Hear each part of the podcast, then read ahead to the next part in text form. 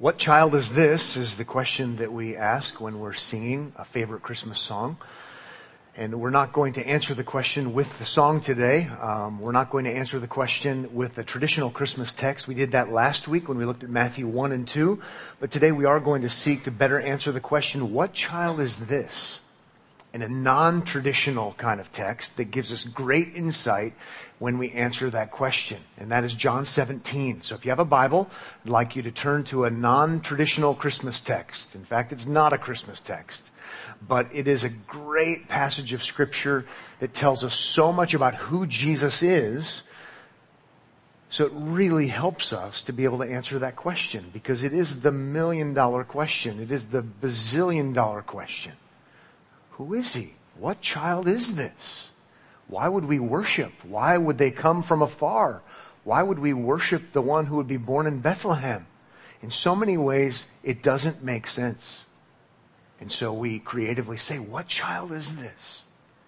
Well, again, we could look at Matthew 1 and 2. We could look at the early chapters of Luke. But I'd like to have us look at John 17 today because you learn a lot about someone. You learn a lot about Jesus when they, when he is praying. And so we're going to seek to answer that question today in the high priestly prayer of Jesus. And we're going to have seven answers. I'm sure there are more, but I have seven answers for simplicity's sake as we seek to answer the question, who is this child? Who is this Jesus born in Bethlehem? Answer number one, he is the glory receiver. He is the glory receiver. And by glory, he, he's the one who's to be honored, is what we mean. He's the one to be exalted, is what we mean. And we see this in verses 1 to 5 of John 17. Look with me if you would. Verses 1 to 5 of John 17. When Jesus had spoken these words, he lifted up his eyes to heaven and said, Father, the hour has come the time has come. The hour has come. Glorify your Son. Exalt your Son. Supremely honor your Son that the Son may glorify you. Since you have given him all authority, given him authority over all flesh, to give eternal life to all whom you have given him. And this is eternal life, that they may know you, the only true God, and Jesus Christ, whom you have sent, I glorified you on earth, having accomplished the work that you gave me to do. And now, Father, glorify me in your own presence with the glory that I had with you before the world existed. Not a Christmas text, but it does say in verse 3, whom you have sent. Well, he sent him into the world and we have the incarnation and we have the birth of Jesus. And so that's what got me thinking about the, the passage. He's sent into this world. Who is he? I'm labeling him the glory receiver. Oh yes, he gives glory back to his father, but make no mistake about it, uh, when we see Jesus, he is the one who's to receive glory. He is the one who's to receive exaltation maximally. And so, yes, it's true he came to save. We just read about that. We'll talk more about that. Yes, it's true he came for us and we benefit and wonderfully so, eternally so. But let's remember that Jesus came into this world to be glorified to be exalted, to be supremely exalted. And that is even according to plan. We even read it in that text that it's according to plan. He is sent, but when he says, the hour has come in verse 1, that's planning talk. There's a plan. There has been a plan. There's been a purpose, and it's been unfolding. And at this point in time, Jesus says, the hour has come the, timing is right according to plan for this to happen. Now he's getting ready to go to the cross at that point in time. But please make sure that when you ask the question, who, who is this child born at Bethlehem? What child is this? Please make sure that you know that he is the supremely exalted one. He is the uniquely exalted one. He is the glory receiver, the one to be honored above all others. And our tendency is, is to be self-centered and to think about ourselves and to have the, the focus be on us. And we even sometimes do that with the Savior, who's the one who's supremely to be focused on. Yes, He came for our benefit. Don't, don't, don't, don't negate that. But He is, He's central to the whole thing. His glory emphasized again and again and again. Just in those verses, I made these observations, and you could take the time to do them, but uh, for speed's sake and uh, for time's sake, Jesus is the great glory receiver because he is the great glory giver. He gives it to his Father. Because he is the Son because he has authority over all, because he can give eternal life, because he is the one sent by the Father, because he is the one who successfully accomplished his work, because he is the eternal one who existed, and I quote, before the world existed. So it makes sense for him to be the one who receives the glory because of who he is and because of what he's done. Now, what keeps this from being wrong-headed? What, what keeps this from being a, a foul prayer? If it was my prayer, it would be out of bounds. If it were your prayer, it would be out of bounds. Maximizingly glorify me, exalt me. Well, that would be a foul because I'm not the Son. I'm not the one who came according to the perfect plan and perfectly fulfilled the work that the Father had been eh, eh, it, it gave to do. But because of who Jesus is, it's actually right for him to talk this way.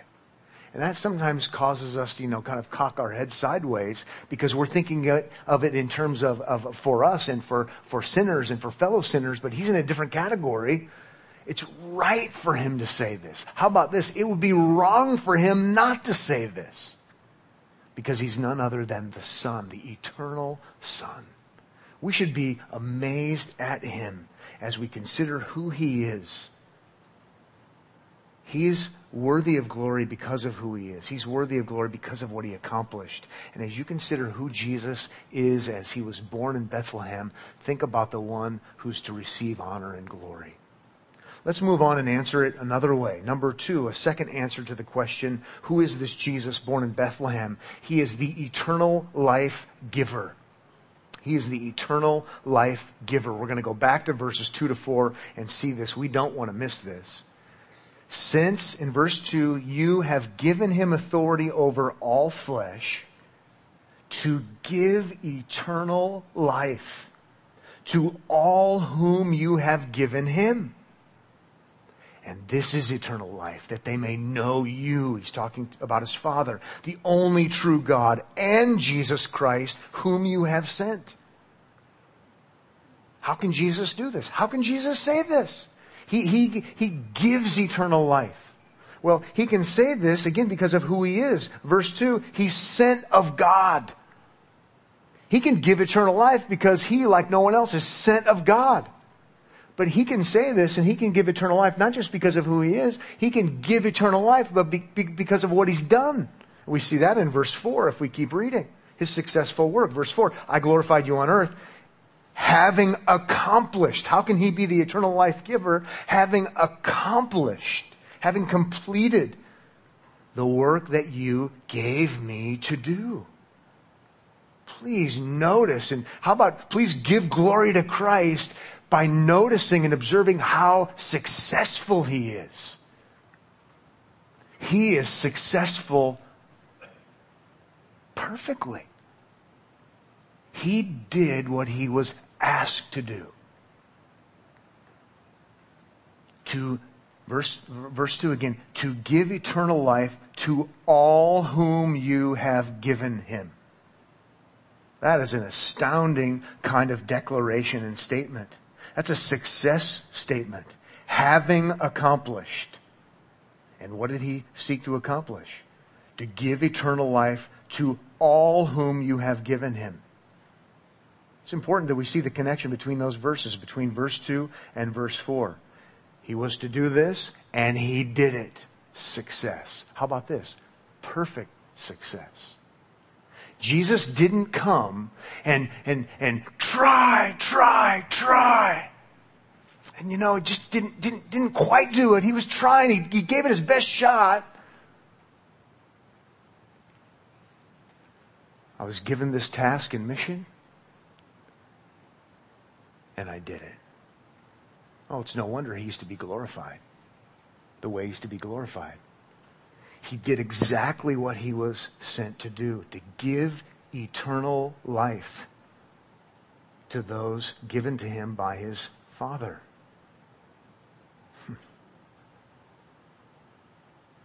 It's amazing. It's astounding.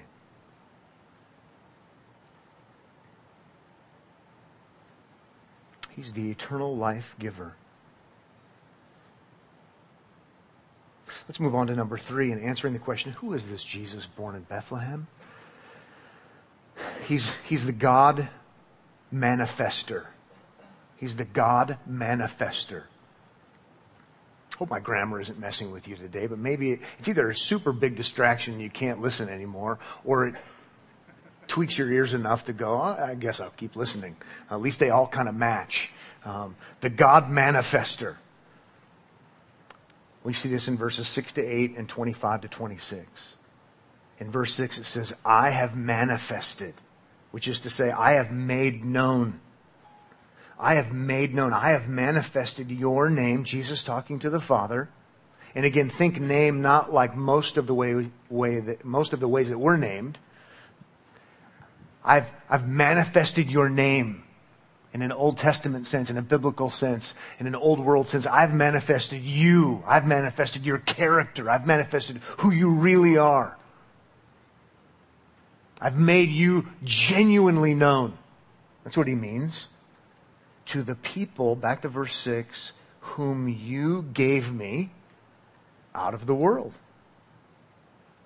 Yours they were, and you gave them to me, and they have kept your word. Not as in they've been perfectly obedient to do everything you've ever commanded. He uses word as, as in revelation and in the greater context of John, as in revelation of Christ, who Jesus is, as the living word. They've kept your word. They, they, they, they've, they've embraced it. They've embraced the reality about me, the revelation. We might say gospel. They, they, they, they've embraced the gospel. So I manifested you, I made you known, your name, to the people I was supposed to make your name known to, and they've kept your word. The, the reality there is, he's been successful. The son didn't try. I wanted to make God known to these people.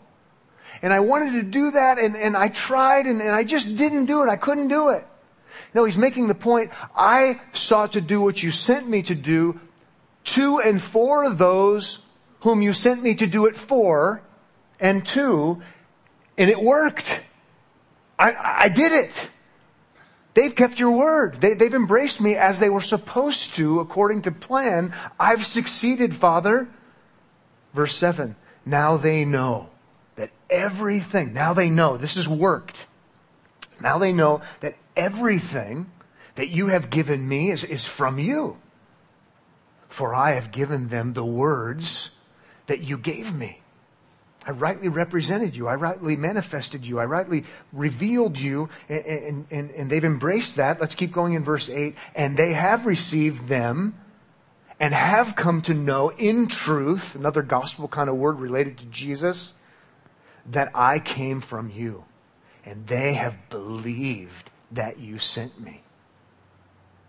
Again, success. Who, what child is this?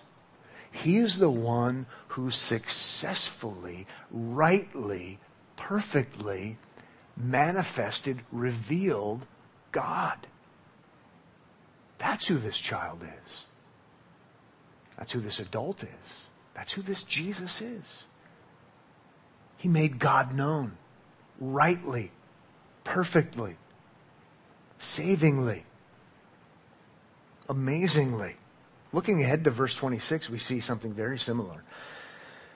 In verse 26, we hear Jesus say, I made known to them your name. uh, and I will continue to make it known. He's the God manifester, the God revealer. None other than the Son is doing this, so it makes sense that he's doing that because of who he is. Reminds me of John chapter 1, verse 18, the, the prologue, the introduction. In John 1 18, it says, No one has ever seen God, the only God. No one has ever seen God. Referencing God the Father. No one has ever seen God. No one has ever seen God. God is spirit. regardless of what people say, regardless of what people say in their books. No one has ever seen him. Nobody. But John 1 18 goes on to say, Who is at the Father's side? He has made him known. It's talking about Jesus. He's the God revealer, the God manifester, the God making knowner. okay? successfully. That's who this Jesus is. And again, how different from the ones who try. No, he, he does. It's no wonder that he, he can rightfully pray to his Father, glorify your Son. I did what you asked me to do. It's quite extraordinary. Let's move on to number four, a fourth answer to the question who is this Jesus born in Bethlehem? Can I use a theological word? It's church, you know. Um, number four, he is the effectual protector. He is the effectual protector. Successful. He's the successful protector. He's the effective protector. He's the one who protects his own perfectly, completely. That's what I mean by effectual. It's going to happen. It does happen. He doesn't try to protect his, his sheep. He does protect his sheep. We see this in verses 9 to 16. I love this. I love this because I need a Savior like this. As one of my former pastors used to say, if you could lose your salvation, I would. Yeah. We, we need a Savior like this. Effectual protector. Verse 9, I am praying for them. Remember, the context is those you've given me. Okay? The Father has given some to the Son. What does the Son do? I am praying for them. I am not praying for the world. That might mess with some of your theology. Uh, I didn't say it. Jesus did. Time to have your theology messed with. Merry Christmas. okay?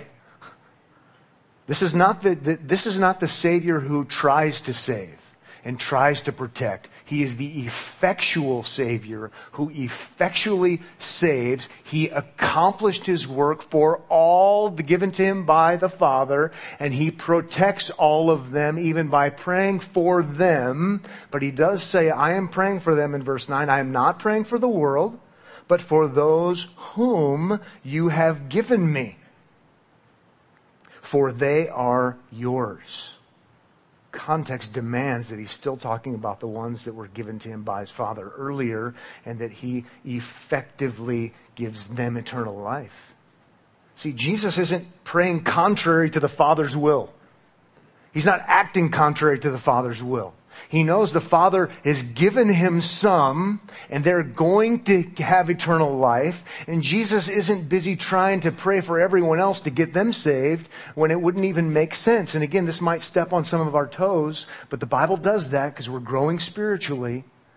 Jesus is effective, and so he's praying for the very ones the Father's given him.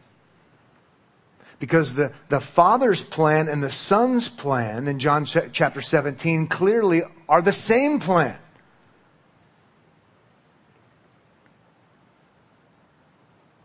This is not the Jesus, again, the Jesus born in Bethlehem isn't the trying, trying, trying, failing, failing, failing Jesus. This isn't the Jesus who was so surprised and so bothered by Ephesians chapter 1.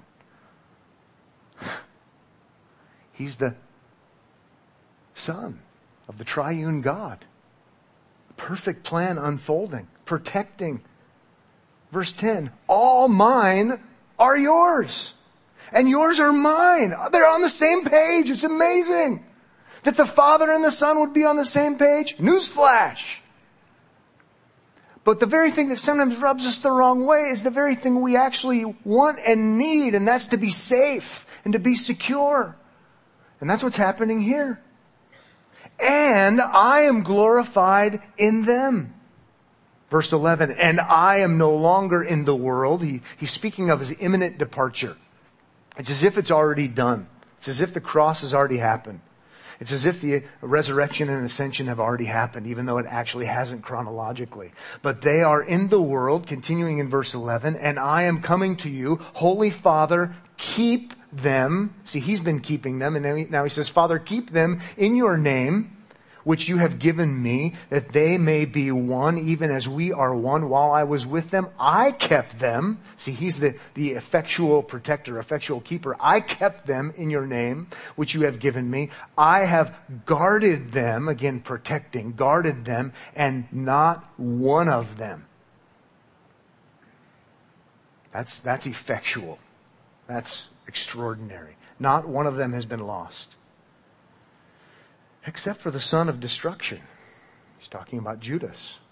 That the scripture might be fulfilled. Again, there's a plan, there's a purpose, and he knows the plan and he knows the purpose. Verse 13. But now I am coming to you.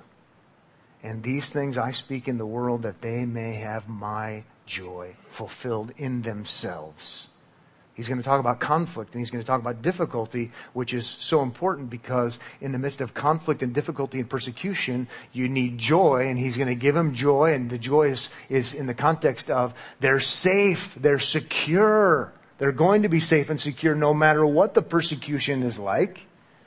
No matter how hard it gets, they can have the joy that will come from knowing that I kept them and now the Father's going to keep them.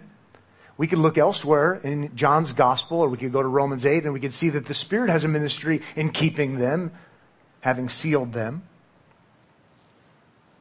Where were we? Got too excited there for a second. Verse 14, I think. I have given them your word Again, in the context of John and John 17, your, your revelation, your, your, I've given them the word of the, of the gospel about me and salvation. I've given them your word, your saving gospel word, and the world has hated them because they are not of the world, just as I am not of the world. I do not ask that you take them out of the world, but that you keep them. Again, protect them from the evil one. They are not of the world, just as I am not of the world.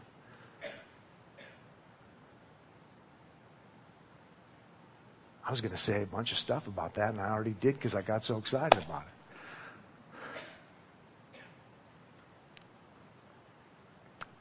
To summarize, when you think about who Jesus is, he's the effective, he's the effectual, he's the certain, successful Savior, protector, keeper. He's on the same page with the Father.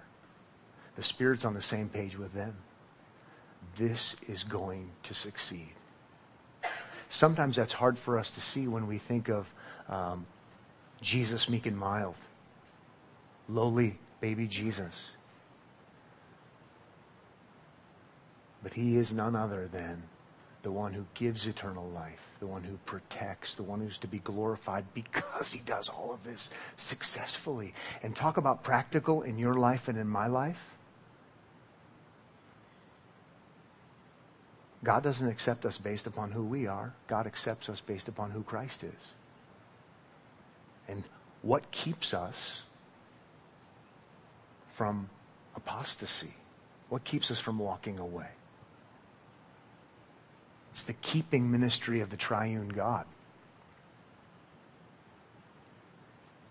None other than Christ himself.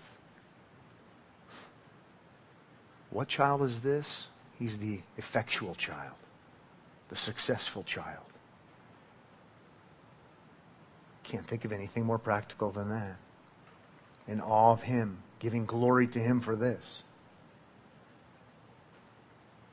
First, uh, number five, a fifth answer to the question, who is this Jesus born at Bethlehem? What child is this? Number five, he's the great commissioner. He's the great commissioner. Verses 17 to 20.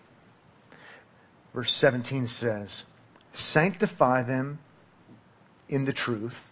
Your word is truth.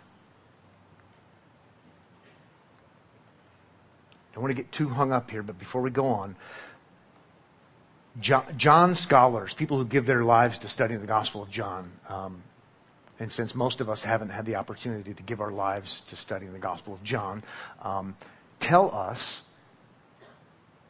that sanctify, sanctification, and the word used there is often used, again and again used in John's writings for a commissioning kind of context a sending kind of context. So if you're sanctified, you're set apart for something.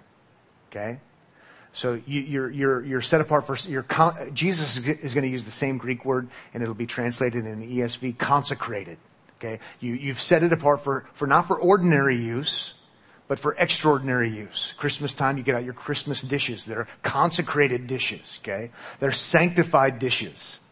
Okay? They're, they're unique for a unique purpose. Well, John scholars like D.A. Carson would say, sanctify in John is used in the context of commissioning, of mission, of a unique task or a unique thing to do.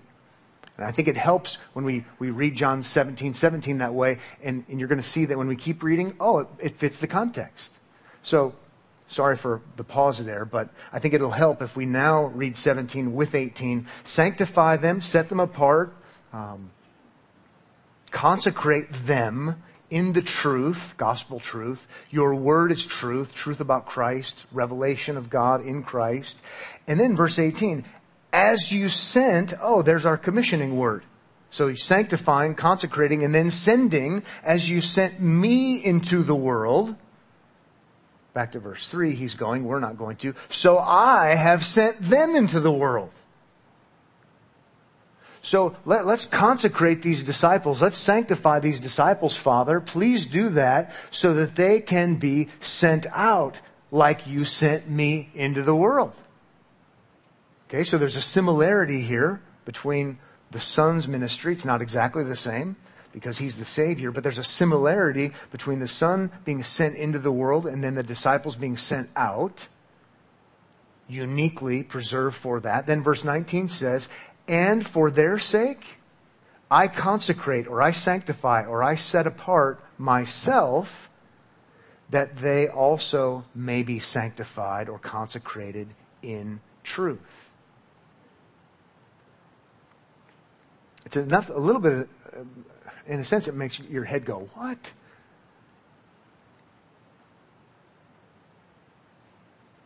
Put, let's put a couple pieces together so we don't have to all day go, what?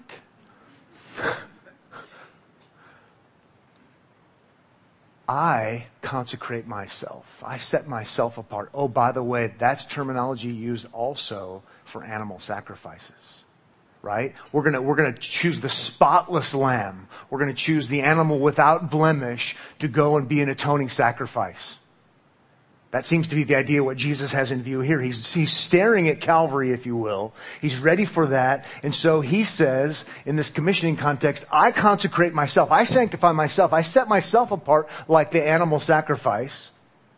And he is, he's going to be that sacrifice so that they can be consecrated so that they can be sent out. I was sent here to be the sacrifice, okay? I was sanctified for that reason. I was consecrated for that reason.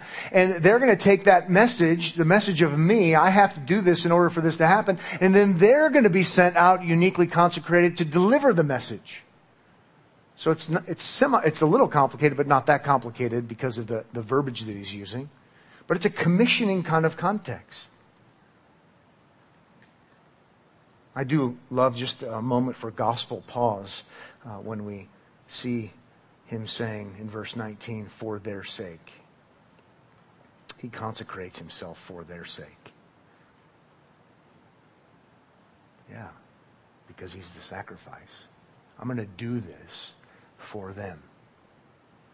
For their salvation. I'm going to go and be the atoning sacrifice so that they can be forgiven so they can be reconciled and restored, and also so that they can have a message, right? Because that really will be the content of the message, so that they can be sent out with that message. Then verse 20 says, I do not ask for these only. I'm so glad he says that. I'm not just asking for the 11, but also for those who will believe in me through their word. And now all of a sudden it just got catapulted into the 21st century to Gentiles too. Jesus praying his high priestly prayer, his effectual praying, done not only for those who were there with him, but for those who would believe because of their message. You go, this is, this is good. I'm, I'm thankful to, to have a perfect high priest, Jesus, in his high priestly prayer to be able to pray for me like this. I sanctify myself, Jesus says, for them. Yeah. And then I want you to sanctify them for mission. Because what they're going to go do is they're going to go proclaim the same message. It's deluxe.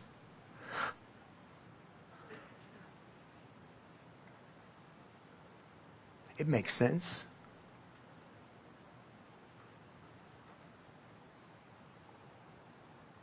It makes so much sense that people who don't like the Bible, especially don't like John 17.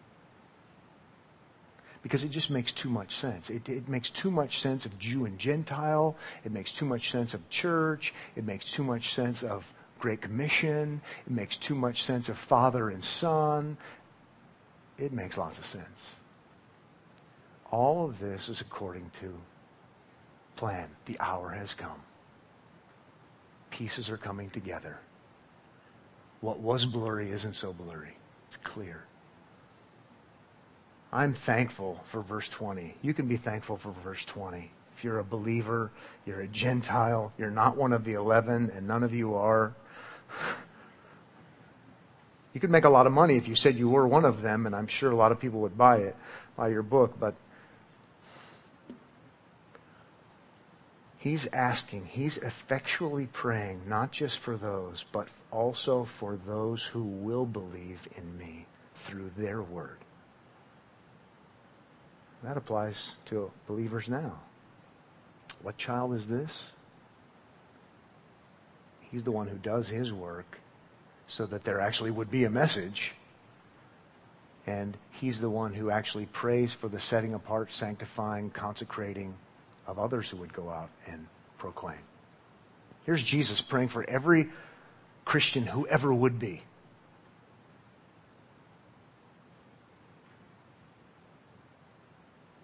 Not to mention the fact that he intercedes at the Father's right hand now, but he even does it while he's on planet Earth.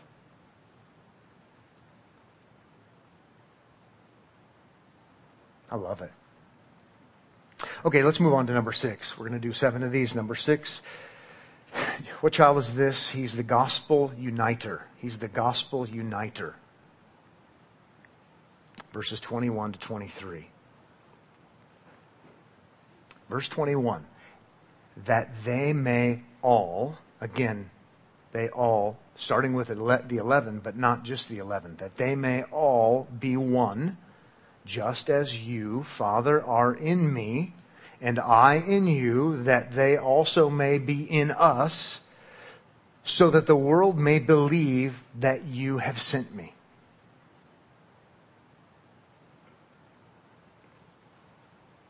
I don't want to be complicated on a Sunday morning right before Christmas, but it's a little bit of a challenge.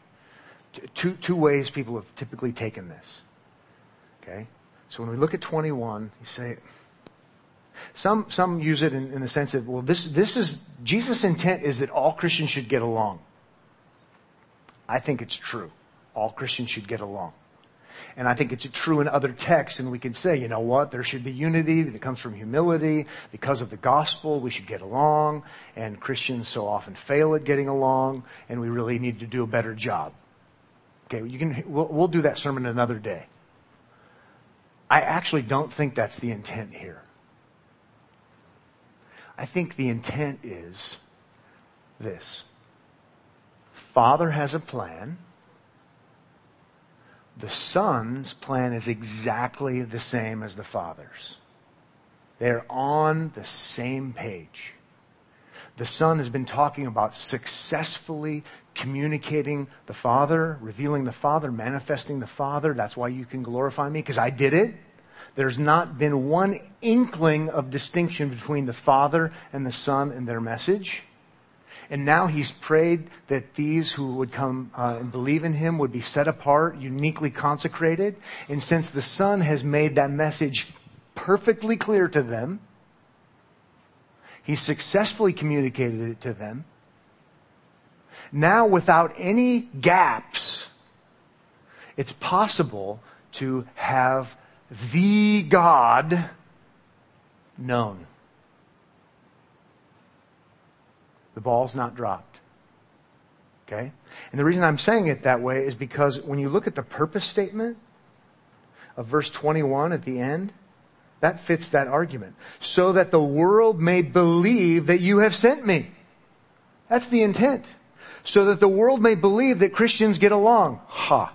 but anyway, the, the, intent is let's, let, let's have the, the gospel be the same gospel. The gospel that the Father reveals and then the Son carries out and then He communicates it to believers and they've gotten it right. They understand. He's affirmed that already.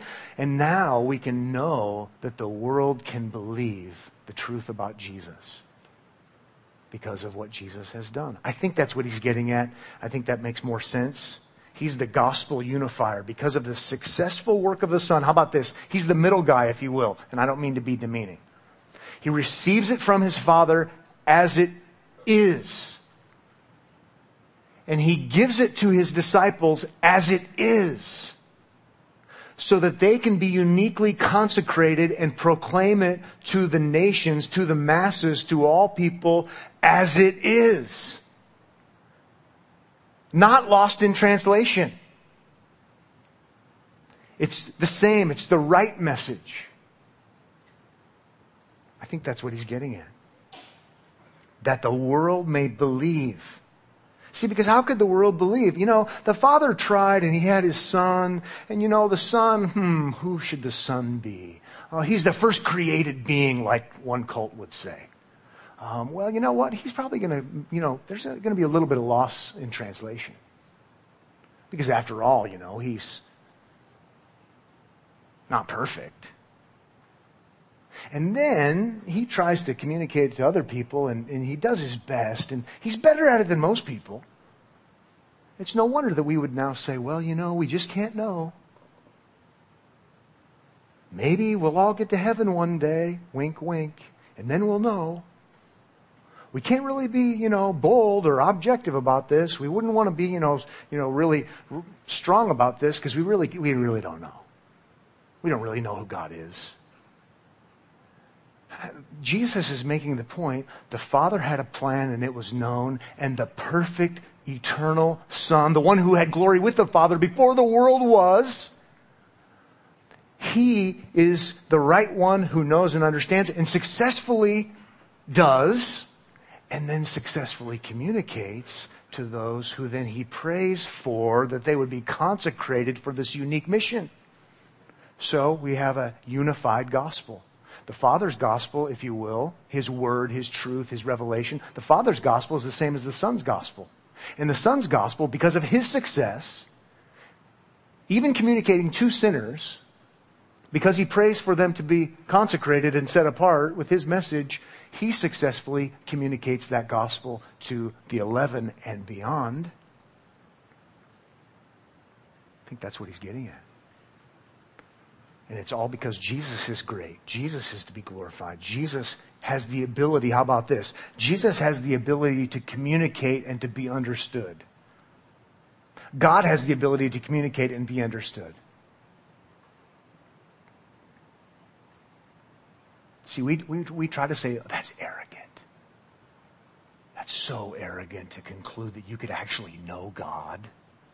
and now maybe sometimes we are arrogant about it right? Let's just cop to the guilt. But what would actually be radically arrogant is to have a God who is and who can communicate and who invented language and then to communicate that, to reveal that, if you will, to his perfect eternal Son, who became one of us. Oh, so that we can understand, right? And then he perfectly communicates that, which has been the argument of John chapter 17. And to say, well, you know, we really can't know what the gospel is. That's actually the height of arrogance. And so we should be impressed with Jesus because he succeeded not only in receiving from the Father, communicating the truth about the Father, but he succeeded in then communicating it to his disciples.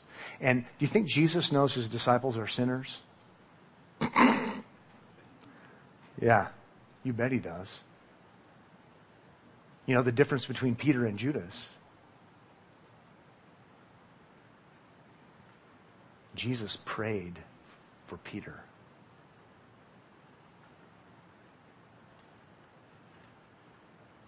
Jesus knows how sinful his disciples are.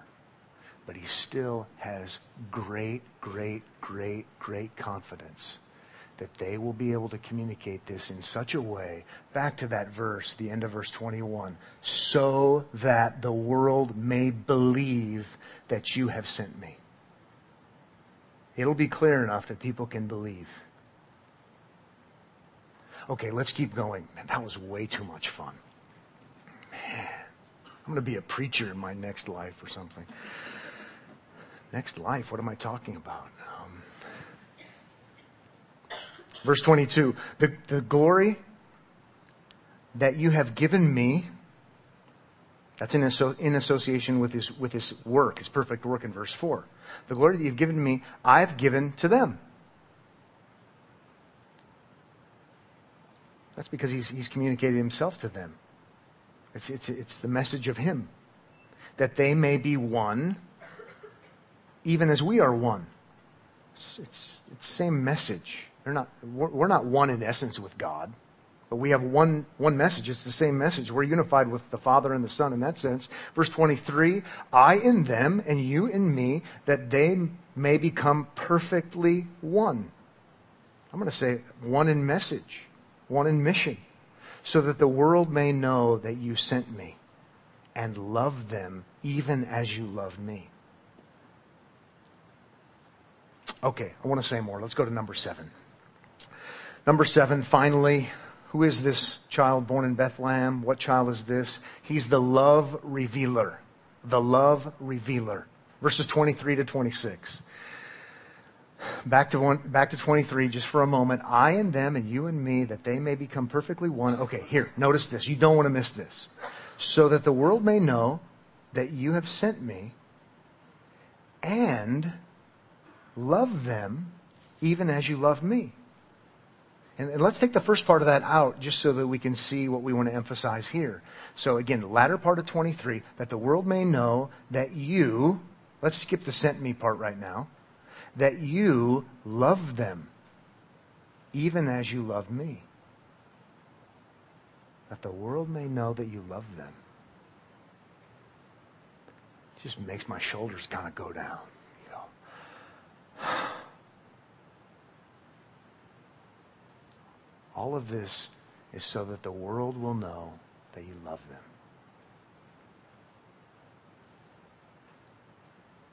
How do we know that God loves us even though we're unlovely on our own? We're sinners. Because he sent his son. Go back to John 3. How can we know the love of God?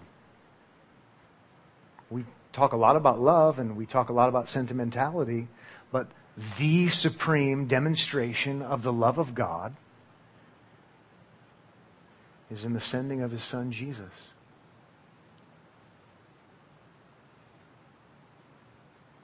When you look at Jesus and you say, What child is this? It is the child who communicates, who demonstrates, who shows perfectly the love of the Father for people who are even unlovely. How do we know God's love? We know God's love in Jesus. That's how we know God's love.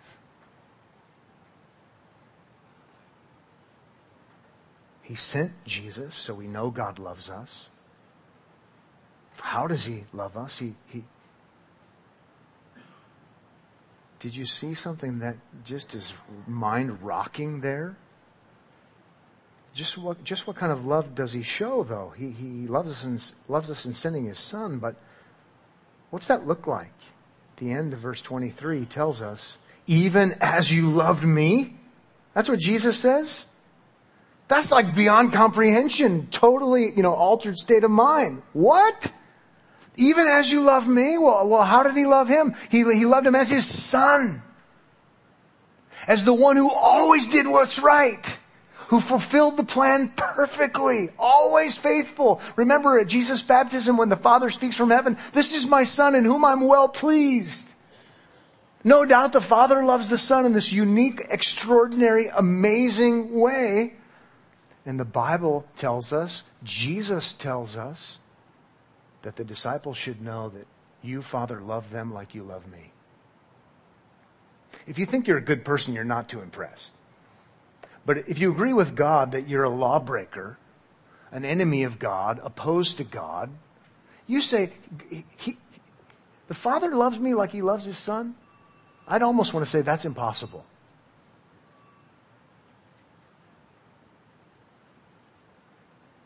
He loves us like he loves his son?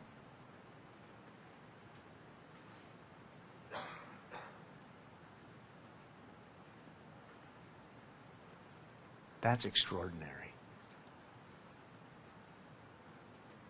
It's no wonder the apostles would go on to write about us being heirs, right? Brothers and sisters with Jesus, spiritually speaking not because we live up to the same kind of standards and expectations, but because he represents us as the one who's sanctified for us, delivered over for us, so that we can be united to him by faith, and for God to then look at Pat Abendroth, the sinner, say, I love him not because of my goodness, but because of the goodness of Christ. But to have the Father love me like he loves his Son, and for the Son to say that,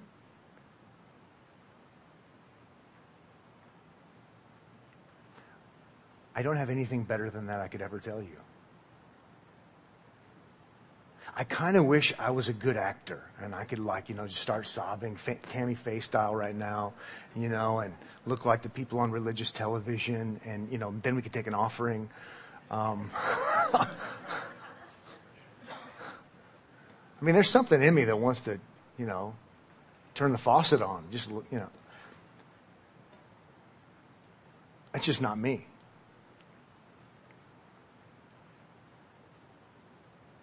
And so I'll do, I'll do my best to, to say as earnestly as I can, this is an exceptional thing. This is a great reality. That the Father loves us as he loves his Son. It means you're safe.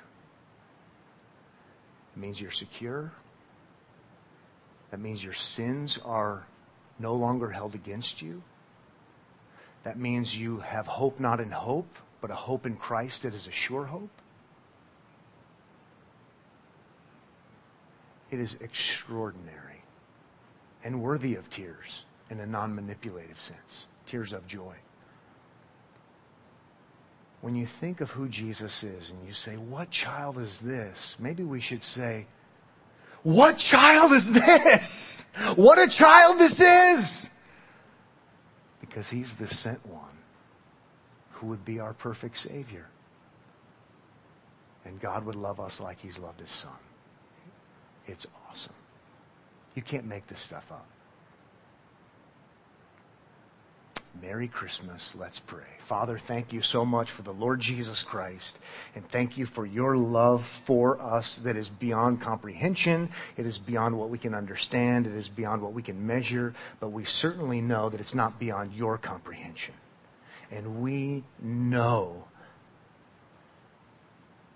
that you've loved your son Jesus and are pleased with your son Jesus. And so therefore we can know that you're pleased with us because of him, because he's our great substitute. He's our great representative. He is our great spiritual big brother who did it all for us. May we find ourselves rejoicing. May we find ourselves proclaiming. May we find ourselves resting. May we find ourselves motivated to see Christ exalted, not just in our lives and in our families and in our community, but in the world. In Jesus' name we pray, amen.